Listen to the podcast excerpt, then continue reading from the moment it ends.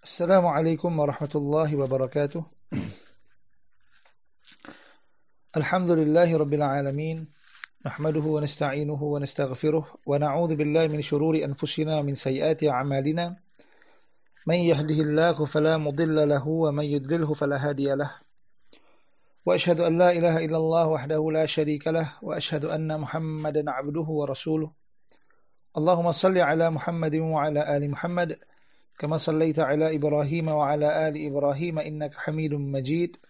Allahumma barik ala Muhammadin wa ala ali Muhammad kama barakta ala Ibrahim wa ala ali Ibrahim innaka Hamidum Majid. Amma ba'd. Baik, alhamdulillah kita bertemu dalam siri sirah kita episod yang pertama. Nama saya Muhammad Tajudin bin Ismail. Dan dalam episod yang pertama ini, insya-Allah kita akan berbincang serba sedikit muqaddimah sirah. Siri sirah ni memang antara keinginan yang telah lama terpendam dan alhamdulillah setelah sekian lama episod pertama telah berjaya diterbitkan. Saya ucapkan ribuan terima kasih kepada sahabat saya Bro Haiz Sokhini atas inisiatif podcast ini, begitu juga pada sahabat saya Bro Syed Muhammad, Bro Izzat. Kan? InsyaAllah melalui siri sirah ini saya akan berkongsi informasi-informasi sirah yang boleh didapati daripada kitab-kitab sirah yang muktabar, masyhur, serta ulasan-ulasan ulama-ulama yang pakar insyaAllah. Saya akan cuba ulas dengan ulasan yang ringkas, mudah difahami, sebab belajar sirah ni macam belajar sejarah juga. Orang kadang-kadang malas nak baca buku sejarah, orang suka dengar short explanation. Kan? Walaupun pada pandangan saya, membaca ini sangat penting. Membaca sangat penting. Cuma podcast ini mungkin inisiatif yang lebih mudah untuk orang yang lebih selesa mendengar ataupun orang yang mungkin kurang masa untuk membaca. Jadi insya-Allah melalui podcast ini pembelajaran sirah akan jadi lebih mudah. Kita boleh dengar bila-bila masa. Bila-bila masa boleh dengar. Lagi-lagi waktu PKP ni, yang mana kita memang ada banyak masa yang terluang, kan? Mungkin waktu kita memasak sebagai contoh, boleh buka, boleh pasang di radio, atau mungkin bagi mereka yang bekerja waktu memandu dan lain-lain. Dan memandangkan kebanyakan siri sirah sedia ada dibentangkan dalam bahasa Inggeris, maka saya berkeinginan untuk ambil inisiatif untuk sampaikan satu siri sirah yang lengkap daripada sejarah ringkas sebelum kelahiran Rasulullah sallallahu alaihi wasallam sehinggalah kewafatan baginda Nabi sallallahu alaihi wasallam, serta peristiwa-peristiwa yang berlaku selepas itu yang relevan dengan sirah Nabi SAW. Jadi sekurang-kurangnya dengan usaha yang kecil ini, Allah akan berikan manfaat kepada pendengar dan kepada diri saya sendiri sebagai satu bentuk revision lah. Sebab kadang-kadang kita ni dah biasa baca sebelum ni, tinggal lama kita akan lupa. Jadi melalui usaha ini, insya-Allah Allah akan berikan manfaat kepada diri saya sendiri untuk revise sirah Nabi SAW pada masa yang sama memberikan manfaat kepada pendengar. Sedikit sebanyak menyemai dalam diri kita perasaan cinta dan kasih pada Nabi sallallahu alaihi wasallam. Mungkin ada yang sebelum ni dah belajar sirah, dah banyak baca buku sirah. Orang yang dah tahu insya-Allah akan bertambah pengetahuannya, orang yang sebelum ni jahil tentang sirah insya-Allah akan menjadi tahu.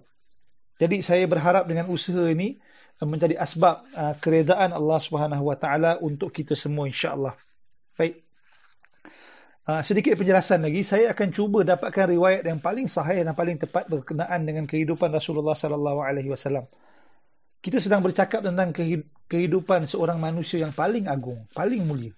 Jadi mustahil kalau kita bersikap acuh tidak acuh bila mana kita bercerita tentang kehidupan Nabi sallallahu alaihi wasallam. Jadi dalam siri sirah ini, saya akan berusaha sedaya upaya saya dapatkan riwayat yang paling tepat, dan jika saya bawa riwayat-riwayat yang daif, saya akan berikan rujukan insya-Allah. Baik, kita get to the point. Kita sedang bercerita tentang sirah. Apa itu sirah? Apa pentingnya sirah? Kenapa nak kena belajar sirah? Apa hikmah, apa manfaat? Tak cukup ke sekadar tahu wala kadar? Sebelum ni kan dah tengok video-video pendek berkenaan dengan kehidupan Nabi SAW, tak cukup ke? Apa rujukan yang digunakan? Macam mana kita nak tahu apa yang kita dapat daripada kitab-kitab hari ni sahih atau tidak? InsyaAllah dalam episod kali ini kita akan kupas persoalan tadi satu persatu. Ini siri yang pertama ni, kita jangan masuk terlebih dahululah topik-topik yang khusus berkenaan dengan sirah Nabi SAW. Cukup sekadar siri yang pertama ini muqaddimah, pengenalan, permulaan untuk kita faham apa itu sirah. untuk kita lihat apa aspek-aspek umum berkenaan dengan pengajian sirah, insya-Allah. Sebab ini kadang-kadang masalah dengan sesetengah orang yang belajar ilmu agama, dia tak faham manhaj pengajian ilmu agama. Satu orang yang belajar sains sebagai contoh, dia tak boleh sekadar ambil tangkap muat ilmu sains daripada Facebook, daripada internet. Dia ada disiplin-disiplin yang dia kena ikut. Satu orang yang buat research sebagai contoh, dia kena buat reference dengan research-research yang lama.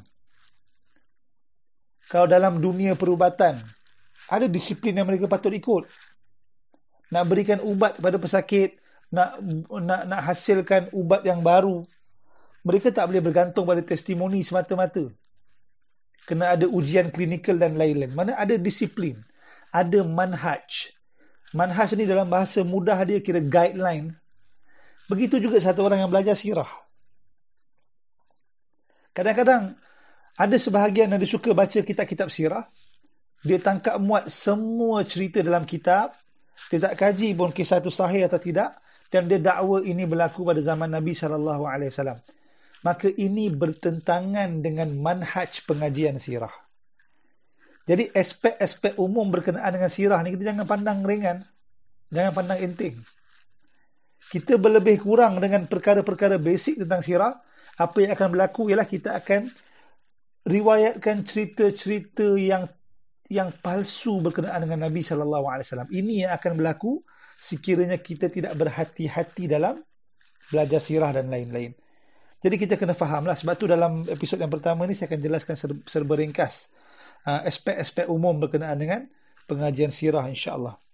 Jadi pertama sekali, apa itu sirah?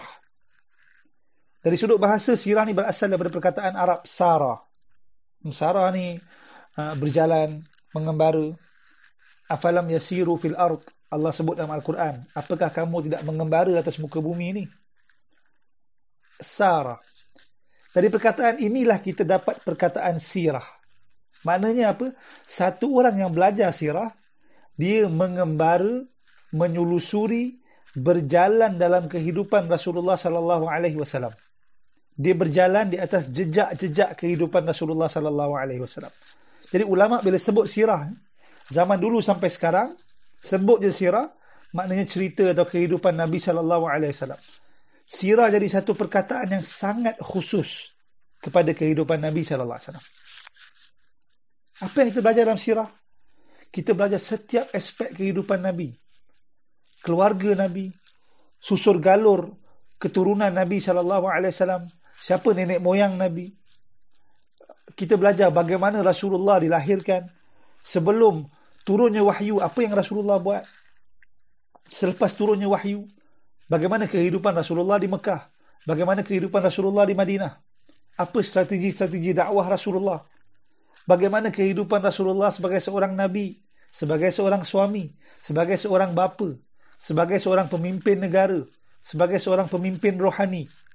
Siapa sahabat-sahabat Nabi? Siapa pembantu-pembantu usaha dakwah Nabi SAW? Siapa isteri-isteri Nabi? Semua yang saya sebutkan tadi termasuk dalam satu subjek besar yang kita panggil sebagai sirah.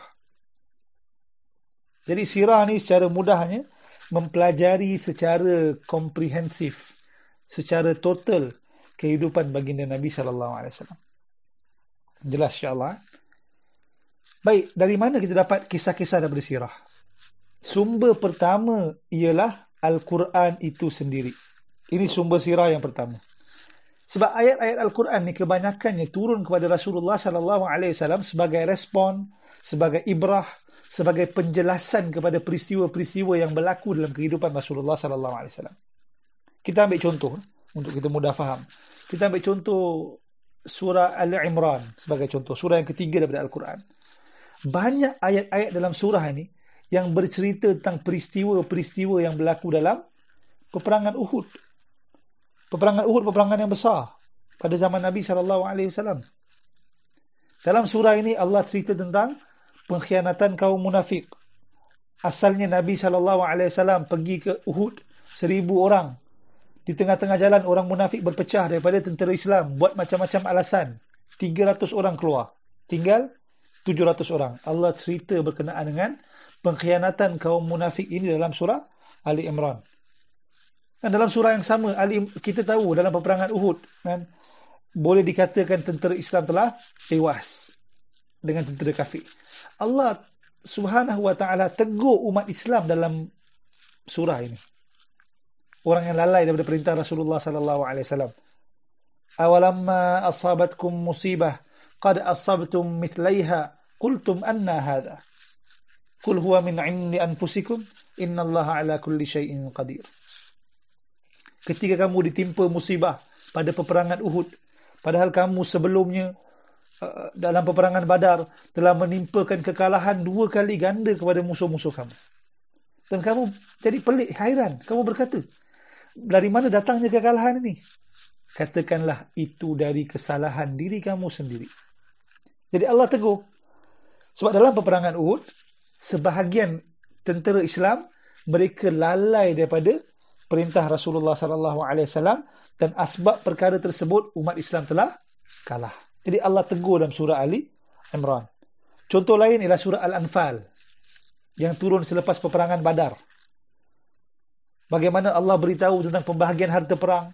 Dalam surah yang sama, Allah cerita bagaimana Allah berikan pertolongan ghaib kepada tentera Islam.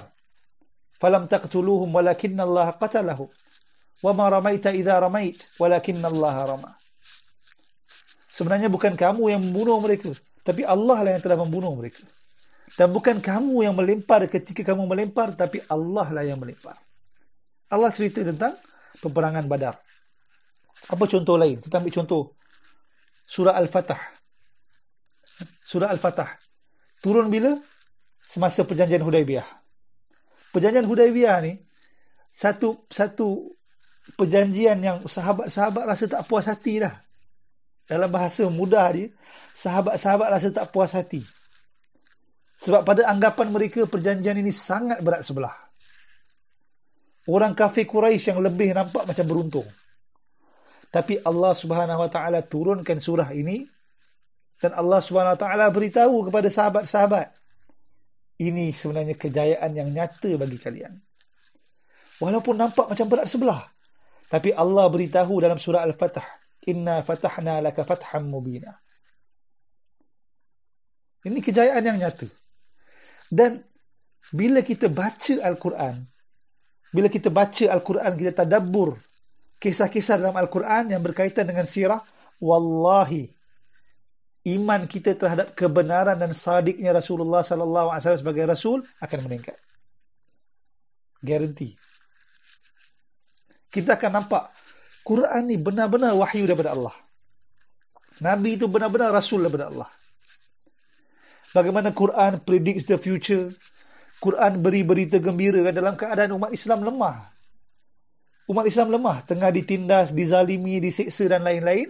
Quran beritahu kamu akan dapat kemenangan. Dan bila Nabi SAW mula-mula buat dakwah, Nabi beritahu pada orang Quraisy, peluklah kamu akan agama Islam. Allah akan bukakan kerajaan Rom dan Parsi bagi kalian. Orang Quraisy ketawakan Nabi SAW. Mereka ketawakan Nabi. Di mana kita nak dibandingkan dengan kerajaan Rom dan Parsi? Tapi akhirnya apa yang berlaku? Belum lagi 23 tahun selepas Nabi sallallahu alaihi wasallam mula berdakwah, Allah Subhanahu Wa Taala bukakan sedikit demi sedikit kerajaan Rom dan Parsi bagi orang Islam. Dan orang-orang yang ketawakan Nabi sallallahu alaihi wasallam masa mula-mula Nabi dakwah, mereka peluk Islam dan mereka nampak dengan mata kepala mereka sendiri bagaimana Allah bukakan kerajaan Rom dan Parsi bagi mereka. Jadi bila kita baca Al-Quran dan kita mentadabbur dengan Al-Quran, kita akan nampak sadaqallah wa rasuluh. Apa yang Allah kata itu benar, apa yang Nabi kata itu benar. Jadi sumber primer sirah ialah Al-Quran. Ini sumber yang paling sahih, paling tepat, tak ada syak. Sebab Al-Quran ni mutawatir, diriwayatkan secara mutawatir. Maknanya ramai yang riwayatkan, ramai sangat. Mustahil mereka saling berkonspirasi untuk menipu, mustahil. Sebab Quran ni dia turun dalam masa turun zaman Nabi SAW, ada ramai sahabat yang hafal dan ada juga Nabi arahkan sahabat-sahabat untuk tulis. Ada sebahagian penulis wahyu. Jadi Quran ni mutawatir. Quran ni sumber yang la raiba fih. Tak ada syak, tak ada kesangsian. Jadi sumber sirah yang pertama ialah Al-Quran. Baik. Sumber yang kedua, dia nak kata sumber yang kedua pun, dia sumber yang sangat penting, macam Al-Quran juga, iaitu hadis. Cuma dalam penelitian hadis ni sedikit berbeza. Sebab ulama' dia ada kategorikan hadis. Ada hadis sahih, ada hadis da'if. Da'if pula ada da'if makbul, da'if yang boleh diterima. Ada pula da'if jiddan, tertolak, terlalu da'if, tak boleh pakai. Maudhu', palsu dan lain-lain. Dan bagi mereka yang belajar sirah, mereka akan tahu ada sebahagian kitab-kitab yang diorang bawa juga riwayat-riwayat yang da'if. Bahkan bukannya da'if yang ringan, da'if yang berat. Ada sebahagian.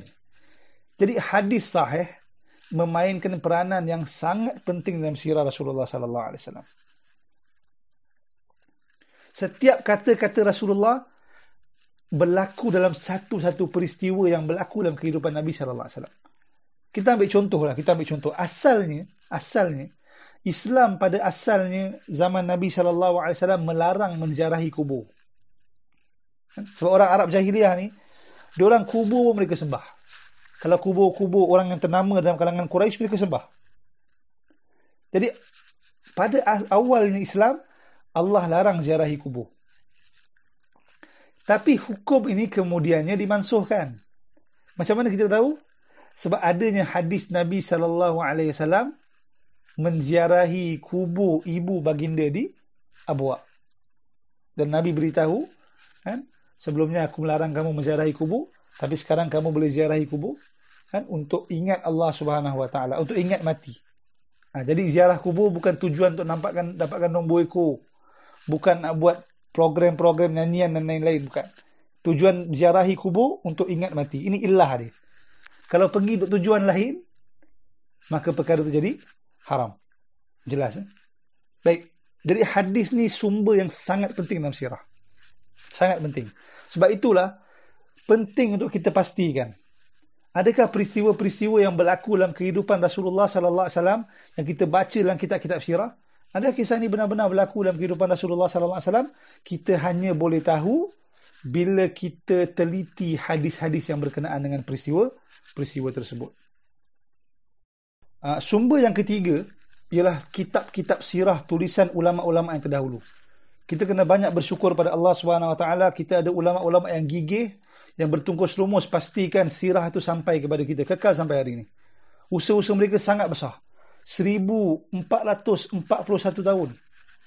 Dan kalau campur dengan Nabi mulakan dakwah di Mekah 13 tahun, 1454 tahun yang lepas sampai hari ini kita masih dapat belajar kehidupan Rasulullah sallallahu alaihi wasallam. Ini sebab apa? Sebab usaha ulama-ulama yang terdahulu. Dan ulama-ulama ni dia tulis kitab-kitab ni pun datangnya daripada Quran dan hadis. Mereka nukil daripada Quran dan hadis. Maknanya bukanlah ulama-ulama ni tulis kitab sirah ni berdasarkan kreativiti mereka, bukan. Mereka bukan penulis novel. Cuma kita kena faham satu perkara. Pertama, agama ini berdiri di atas kebenaran. Ulama zaman dulu, mereka sangat berhati-hati ambil apa-apa cerita atau riwayat daripada orang lain. Disebabkan sikap berhati-hati inilah wujudnya satu disiplin ilmu daripada ilmu hadis yang dipanggil sebagai ilmu periwayatan, ilmu sanad. Untuk kita buktikan satu-satu riwayat dalam kitab sirah ni boleh pakai atau tidak, kita kena kaji sanad terlebih dahulu. Jadi tak semestinya cerita tu ada dalam kitab, kita boleh terima bulat-bulat. Tak semestinya. Kita kena pastikan kisah tu sahih atau tidak. Cara dia apa? Kaji sanad. Seorang ulama hadis yang masyhur dulu, Abdullah bin Mubarak rahimahullah, beliau pernah berkata, al-isnad minad din. Walau al-isnad laqala man sya'u ma syaa'. Isnad ni sanad. Isnad ni sebahagian daripada agama. Kalau bukan kerana isnad, maka sesiapa pun akan berkata apa yang dia nak kata. Maknanya apa? Dia akan cakap suka hati dia. Kalau kita tak berhati-hati menerima riwayat-riwayat yang ada dalam kitab, maka apa yang akan berlaku ialah kita akan mencemarkan kemurnian kehidupan Rasulullah SAW. Penting untuk kita berhati-hati. Sebab apa? Sebab banyak riwayat-riwayat yang daif, bahkan maudhu, yang mencemarkan kredibiliti Nabi SAW dan sahabat-sahabat. Sedangkan kisah itu setelah dah terang lagi bersuluh, palsu, tak wajar diterima. Kalau kita terima juga, maknanya kita terpaksa terima kisah-kisah seperti Rasulullah tersilap sampaikan wahyu. Logik ke? Logik ke Rasulullah tersilap sampaikan wahyu? Kisah ni palsu. Ada kisah sahabat yang murtad setelah berhijrah. Kisah seorang sahabat Ansar, seorang sahabat yang hebat, nama dia Sa'ad bin Mu'az radhiyallahu anhu. Sahabat yang hebat daripada kalangan Ansar. Diseksa dalam kubur sebab kencing berdiri. Semua kisah ini kisah yang bermasalah. Riwayatnya daif, lemah. Kalau kita tak berhati-hati, apa yang akan berlaku? Kita akan terjerumus dalam perangkap orientalis, pengkaji-pengkaji barat sebahagiannya yang gunakan cerita-cerita palsu ini untuk menghentam Nabi SAW. Sebab itulah penting. Penting untuk kita berusaha dalami sirah Rasulullah SAW melalui jalan-jalan yang paling tepat dan paling sahih. Kalau kita nak bincang tentang apa yang orientalis kata ni, perbincangan yang panjang. InsyaAllah kita akan bincang serba sedikit as we go through the series, insyaAllah. Baik. Persoalan yang timbul, antara persoalan yang timbul, kenapa kitab-kitab sirah ni muatkan riwayat-riwayat ni? Kalau dah palsu, daif, kenapa kitab-kitab sirah nak kena riwayatkan benda ni? Satu perkara yang kita kena faham. Kadang-kadang penulis sebuah kitab, dia bukan tulis untuk cerita flow sirah, tapi dia nak list cerita-cerita yang pernah ada berkaitan dengan sirah. Kadang-kadang ada. Jadi dia list semua benda, dia beritahu sanad, pengkaji hadis, kamu siasatlah sendiri. Dalam kalangan sanad-sanad ni mana yang boleh pakai? Sebab tu bila kita baca kitab-kitab sirah, kita kena faham manhaj penulis kitab tersebut.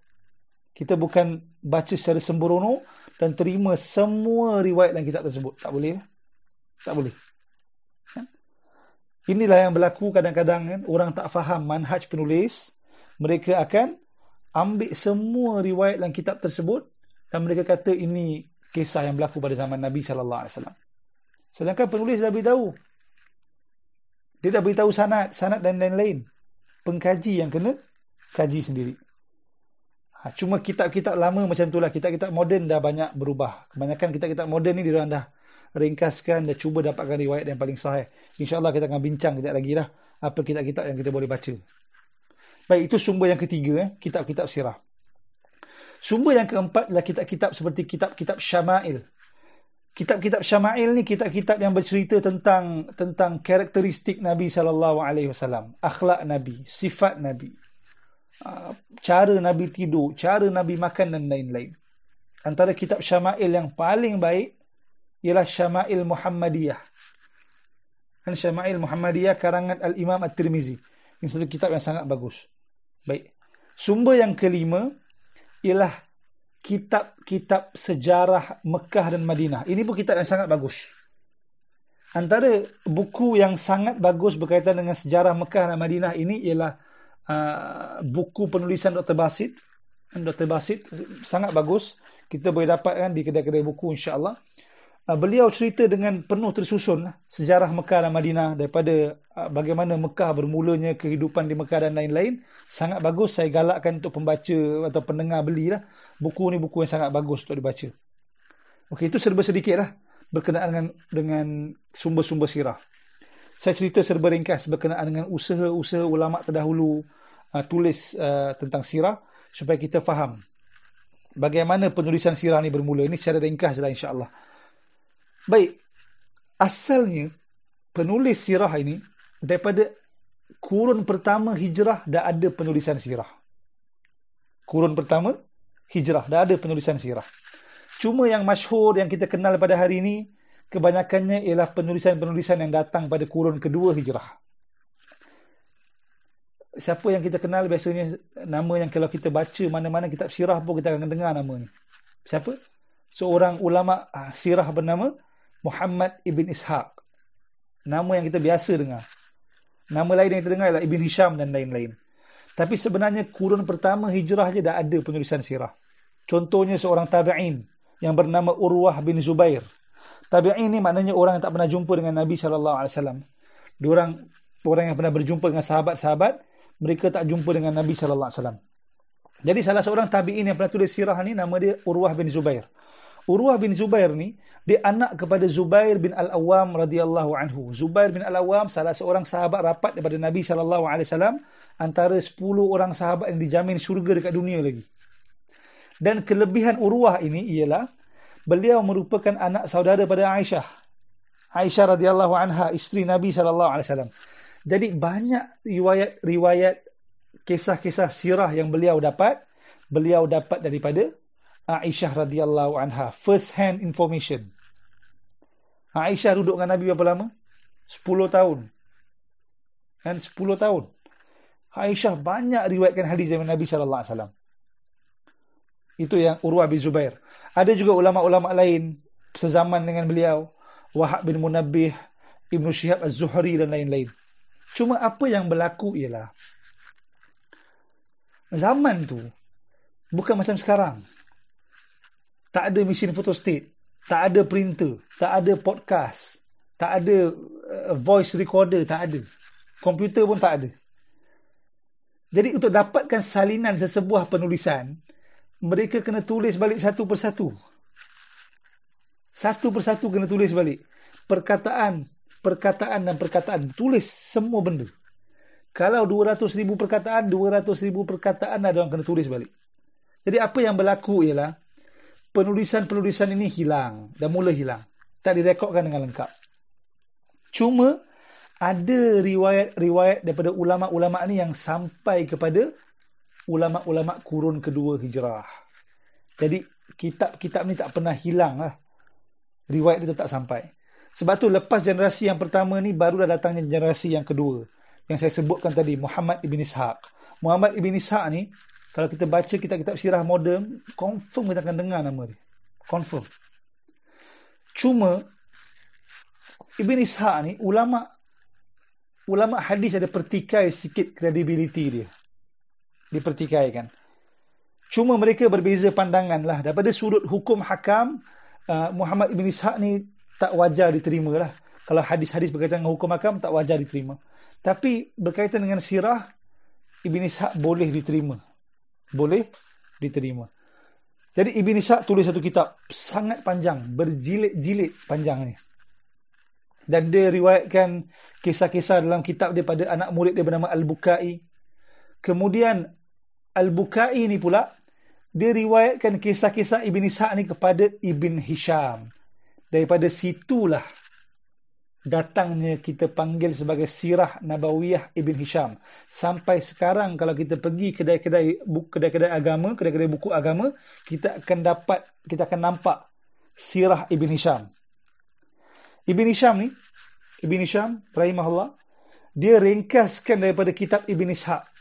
Sebab dia nampak kitab Ibn Ishaq ni panjang sangat, berjilid-jilid. Macam-macam cerita ada. Kisah anak-anak Nabi Ismail, syair-syair yang tak perlu. Jadi Ibn Hisham kata, okey, ini panjang sangat, jadi diringkaskan. Itulah yang kita panggil sebagai Sirah Nabawiyah Ibn Hisham. Tak ada tokoh tambah, dia tak tambah apa-apa pun. Dia cuma ada kritik dan jelaskan riwayat Ibn Ishaq. Jadi kita nampak, inilah secara ringkas zaman dulu penulisan-penulisan kitab sirah. Banyak lagi dah lepas tu kan, ada kurun ke-6 hijrah, ada kitab-kitab yang lain kan, Ibn Qayyim Al-Jawziyah, kitab-kitab dan lain-lain. Cuma zaman moden ni, antara kitab yang sangat bagus dibaca, yang pada pandangan saya penulisan sangat tersusun, sangat baik, antaranya ialah kitab Ar-Rahikil Maktum. Ar-Rahikil Maktum ini kitab yang sangat bagus. Ditulis oleh seorang ulama India bernama Syekh Safiur Rahman al-Mubarakfuri. Sangat bagus kitab ni. Saya cadangkan semua orang boleh dapatkan, walaupun ada ulama kritik juga pandangan-pandangan. Cuma daripada sudut penceritaan, penyusunan sangat baik. Jadi saya sarankan agar setiap pendengar dapatkan kitab ni. Dapatkan. Boleh buat collection dalam rumah. Bacaan kita dalam rumah. Penulisan sangat baik, tersusun, penceritaan dia baik, rujukan-rujukannya terpercaya insya-Allah. Dan diterjemah dalam berpuluh bahasa. Maknanya kita boleh dapat dalam bahasa Melayu pun kitab ni. Kita macam kitab-kitab sirah yang lain, susah dapat dalam bahasa Melayu. Jadi Ar-Rahikil Maktum ni ditulis, diterjemah dalam bahasa Melayu. Jadi boleh dapatkan. Juga ada kitab-kitab yang lain.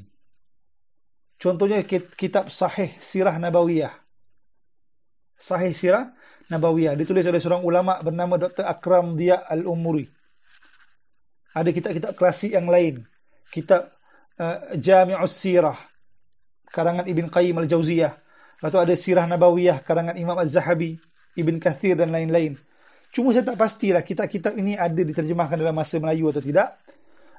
Tapi kitab-kitab sirah ni kebanyakannya bahasa Arab dia simple lah. Jadi kalau orang yang ada basic bahasa Arab, dia dah boleh faham sikit-sikit insya-Allah.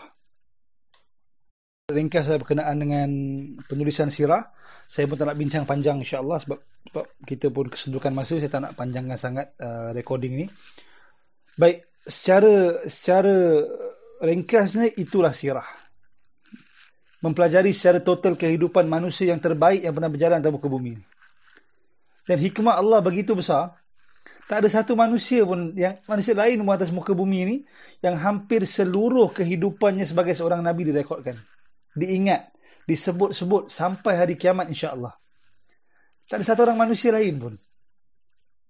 Ini satu tanda mukjizat Nabi SAW. Sehingga setiap kata-kata Rasulullah dipandang begitu tinggi. Lahirnya disiplin-disiplin ilmu untuk jaga kata-kata Nabi SAW. Ilmu sanad, ilmu jarah wa ta'adil, dan macam-macam lagi.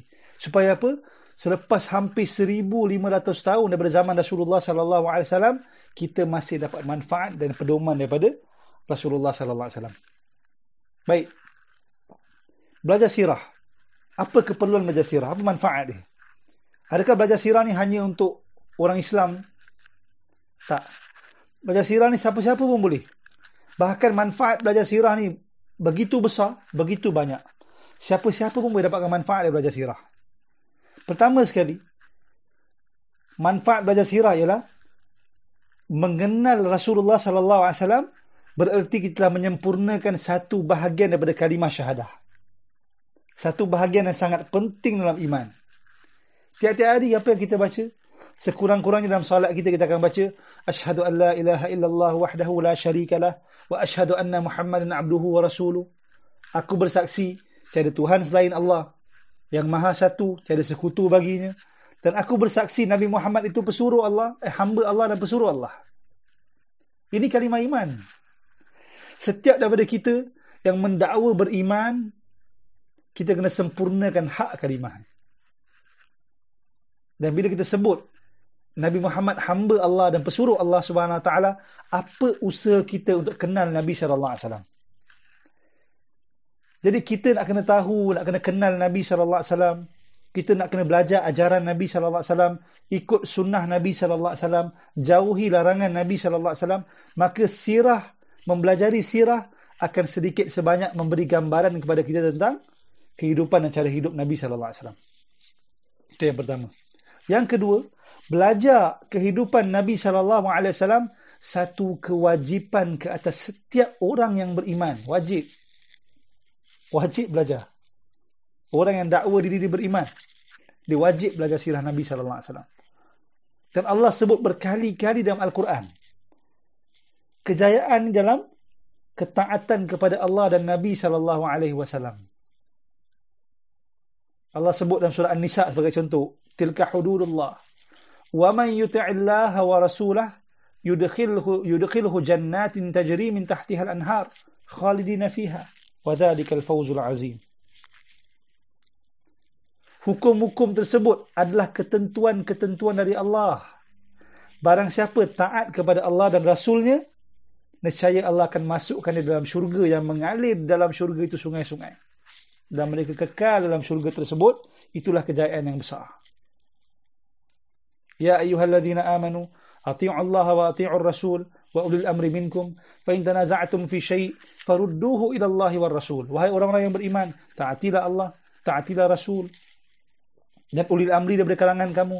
Kalau kamu berbeza pandangan, berbantah-bantah, kembalilah pada Allah dan Rasul. Jadi macam mana kita nak ambil Rasulullah sebagai role model untuk ditaati kalau kita tak belajar kehidupan Nabi sallallahu alaihi wasallam?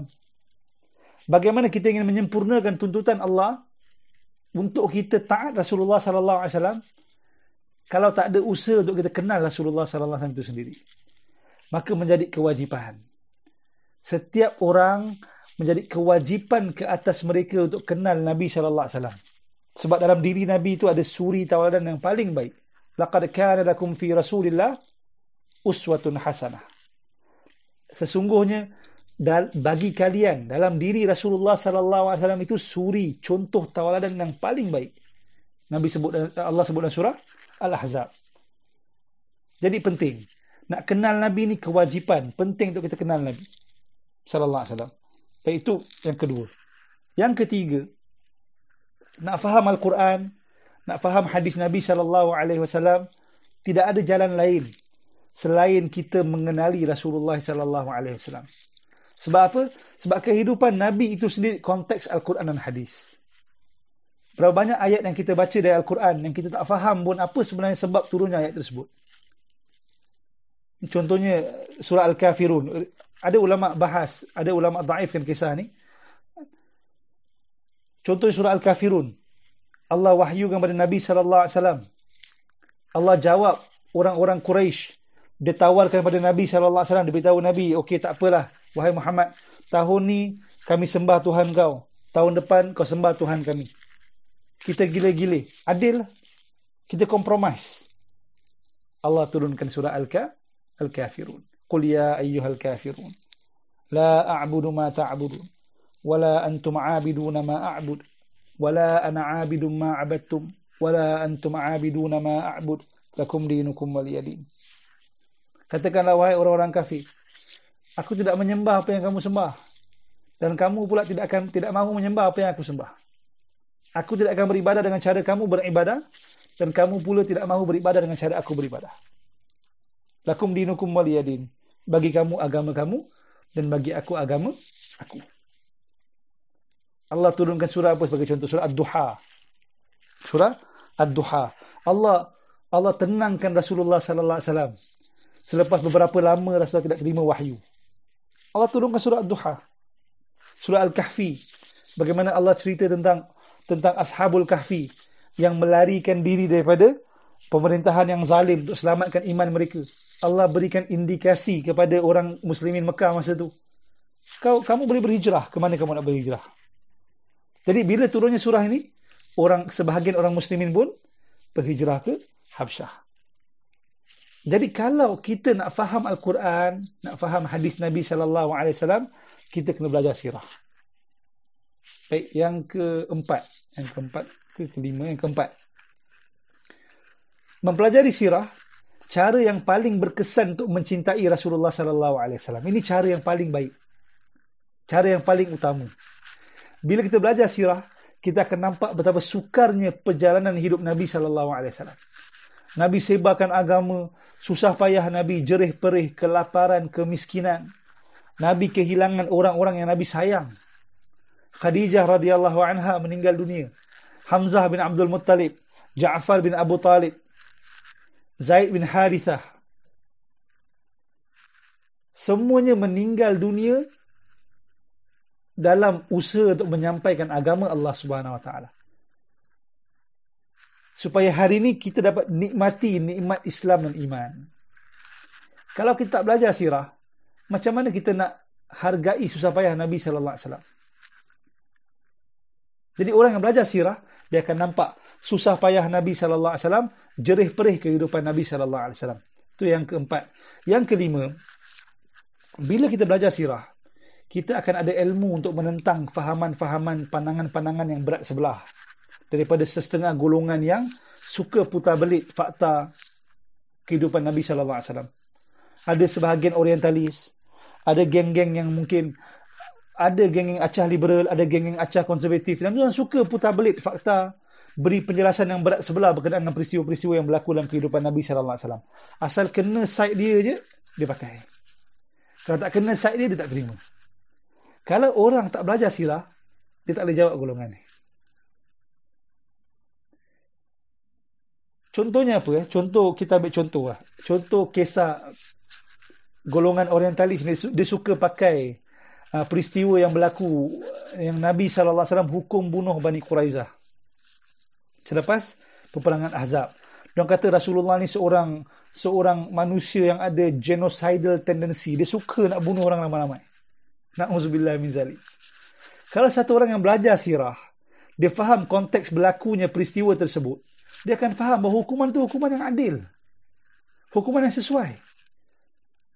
Bani Quraizah ni langgar perjanjian Piagam Madinah. Diorang kumpul kekuatan ketenteraan, bekerjasama dengan musuh.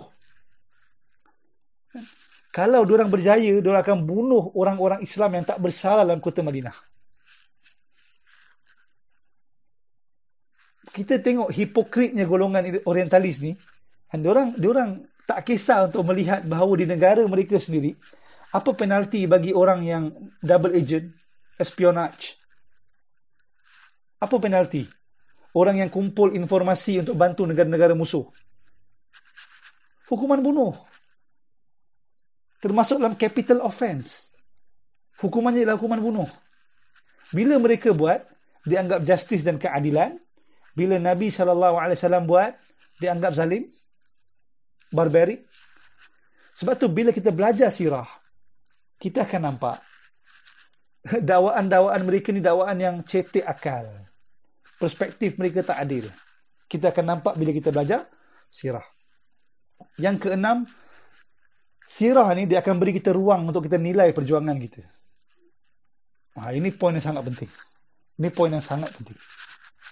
Sirah ni dia beri kita ruang untuk kita nilai perjuangan kita. Betul ke perjuangan kita ni sesuai dengan nilai yang Rasulullah bawa? Ataupun nilai yang kita perjuangkan, nilai yang ikut hawa nafsu kita je? Sebab apa? Sebab ada sebahagian yang gunakan agama, dia dakwa, yang dia berdakwah dengan dakwah Nabi SAW, tapi dakwah mereka dakwah yang menyeru kepada kerusakan dan kesesatan. Berat. Dan ada yang perjuangan yang bersifat selektif, liberal. Dia cherry pick sebahagian daripada Al-Quran, hadis, dia tolak sebahagian yang lain. Ada yang acah-acah konservatif Islam. Dan diorang kata kami konservatif untuk Islam. Tapi diorang bersikap perkauman, mencemarkan prinsip-prinsip Islam yang lain dengan akhlak mereka. Jadi bila kita belajar sirah, kita akan faham Islam dia tak terikat dengan pemahaman ideologi yang sempit macam ni. Tak terikat. Islam berdiri sendiri. Islam berdiri atas Quran dan Sunnah, pemahaman sahabat dan ulama-ulama yang benar. Dan kita ambil contoh Bilal radhiyallahu anhu, bukan daripada kalangan Arab, satu orang bekas hamba, orang Habsyah. Masa pembukaan kota Mekah, beliau berdiri atas Kaabah, laungkan azan. Tak ada pula sahabat lain yang jerit-jerit, maki hamun dan mengatakan, oh Bilal telah merampas hak kita. Tak ada. Bila kita belajar sirah, kita faham, kita sedar, adakah selama ni perjuangan memartabatkan Islam kita ni benar-benar berdiri atas prinsip Islam yang sebenar atau tidak. Yang keenam. Yang ketujuh, sirah beri kita semangat untuk menghadapi kepayahan dan kesusahan dalam usaha kita. Bila kita lihat pengorbanan yang Nabi buat, sahabat-sahabat buat untuk bela hak mereka amalkan agama, kita akan nampak betapa kecilnya kesusahan yang kita hadapi selama ini. Rasulullah sallallahu alaihi wasallam dan sahabat-sahabat berlapar selama 3 tahun, diboikot. Selama 3 tahun di Lembah Abi Talib. 3 tahun berlapar. Sebagian riwayat sebut ada antara mereka yang terpaksa makan daun-daun kering dan ranting-ranting kayu untuk teruskan kehidupan. Seorang sahabat bernama Khabbab bin al-Arat radhiyallahu anhu diheret atas bara api yang membakar. Ada riwayat sebut dilumur dengan bara api di belakang beliau. Kenapa? Kerana mengamalkan agama. Bilal radhiyallahu anhu dijemur tengah panas, dipaksa meninggalkan agama. Abu Bakar dipukul beramai-ramai, dipukul dengan terompah kayu kat muka dia sendiri, sebab cuba nak jaga Rasulullah sallallahu alaihi wasallam. Seorang sahabat bernama Abdullah bin Mas'ud radhiyallahu anhu dipukul beramai-ramai sebab baca Al-Quran tengah-tengah orang ramai. Abu Dzar Al-Ghifari radhiyallahu anhu berlaungkan syahadah di tengah-tengah Kaabah. Orang pukul ramai-ramai. Bila kita dengar kisah-kisah ni, kita akan dapat semangat baru. Kita akan nampak susah payah kita ni kecil je. Tak besar mana pun dibandingkan dengan kesusahan Nabi sallallahu alaihi wasallam dan sahabat-sahabat. Jadi bila mana mereka bersusah payah, Allah janjikan syurga bagi mereka, maka insya-Allah susah payah kita pun Allah akan berikan syurga. Yang ke-8, sirah Nabi sallallahu alaihi wasallam ialah satu mukjizat, bukti kenabian Rasulullah sallallahu alaihi wasallam. Orang yang belajar sirah, diorang akan nampak benda. Diorang akan nampak benda. Bayangkan Nabi SAW, pengikut yang ramai, sahabat-sahabat yang setia, sanggup buat apa pun untuk Nabi. Bila Nabi berwuduk, orang berebut-rebut nak ambil titisan wuduk Nabi SAW. Ada satu negara bawa tampuk kekuasaan baginda, tapi baginda hidup dengan seringkas-ringkas kehidupan. Ringkas, simple je kehidupan Nabi. Harta tak banyak, miskin, berlapar. Dan Aisyah radhiyallahu anha beritahu Nabi tak makan dengan kenyang selama 2 hari berturut. Ini bukti jelas. Kalau Rasulullah ni buat semua benda ni untuk kepentingan dunia, takkan dia tak nak hidup senang. Bila kita belajar sirah, kita akan nampak Rasulullah ni benar-benar seorang Nabi dari Allah.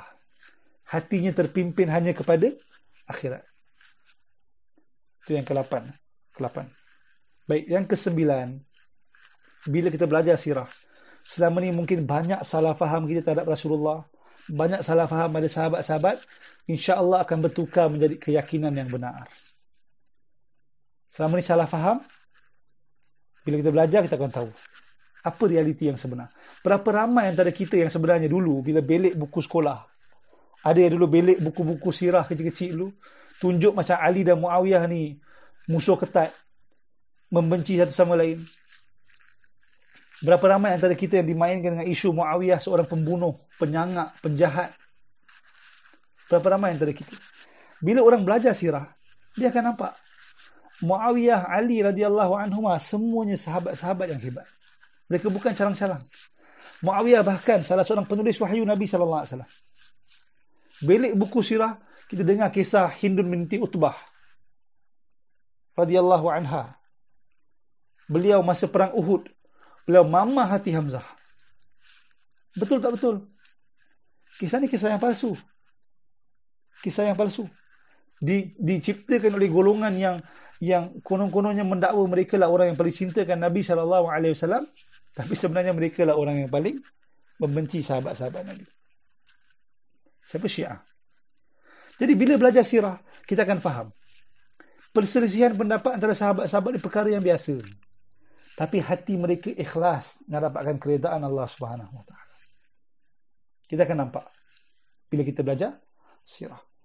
Baik, itu ada banyak lagi manfaat belajar sirah sebenarnya, saya mungkin terlepas pandang. Jadi para pendengar bolehlah dapatkan daripada sumber-sumber yang lain insya-Allah. Cuma sebelum kita belajar tentang asal-usul Rasulullah, kita perlu faham tentang suasana jazirah tanah Arab terlebih dahulu. Kan? Macam mana daripada sudut politik, pemerintahan mereka, apa agama sebelum datangnya Nabi SAW. Sebab kehidupan dan dakwah Nabi ada kaitan dengan semua benda ni. Apa asal-usul Quraisy? Dari mana datangnya nama Quraisy itu sendiri? Kan dulu macam mana Mekah boleh terpelihara daripada kuasa besar dunia, Rom dan Parsi? Macam mana mereka boleh terselamat? Apa agama yang diorang amalkan masa itu? Diorang kata diorang ikut agama Nabi Ibrahim AS, tapi mereka sembah berhala. Mana ada Nabi Ibrahim sembah berhala? Jadi dari mana datangnya sejarah kedatangan berhala ke Mekah? Ini perkara-perkara yang penting untuk kita faham terlebih dahulu sebelum kita bincang tentang kehidupan Rasulullah sallallahu alaihi wasallam, sebab banyak aspek dakwah Nabi ada kaitan dengan isu-isu. Jadi insya-Allah Kita akan bincang benda ni minggu depan. Sebelum kita bincang tentang kelahiran Rasulullah dan lain-lain, kita akan bincang terlebih dahulu tentang agama dan kepercayaan orang-orang Arab pada ketika itu. Baik, harap episod ini bermanfaat insya-Allah. Aku qulu qauli hadza wa astaghfirullahal azim li wa lakum. Assalamualaikum warahmatullahi wabarakatuh.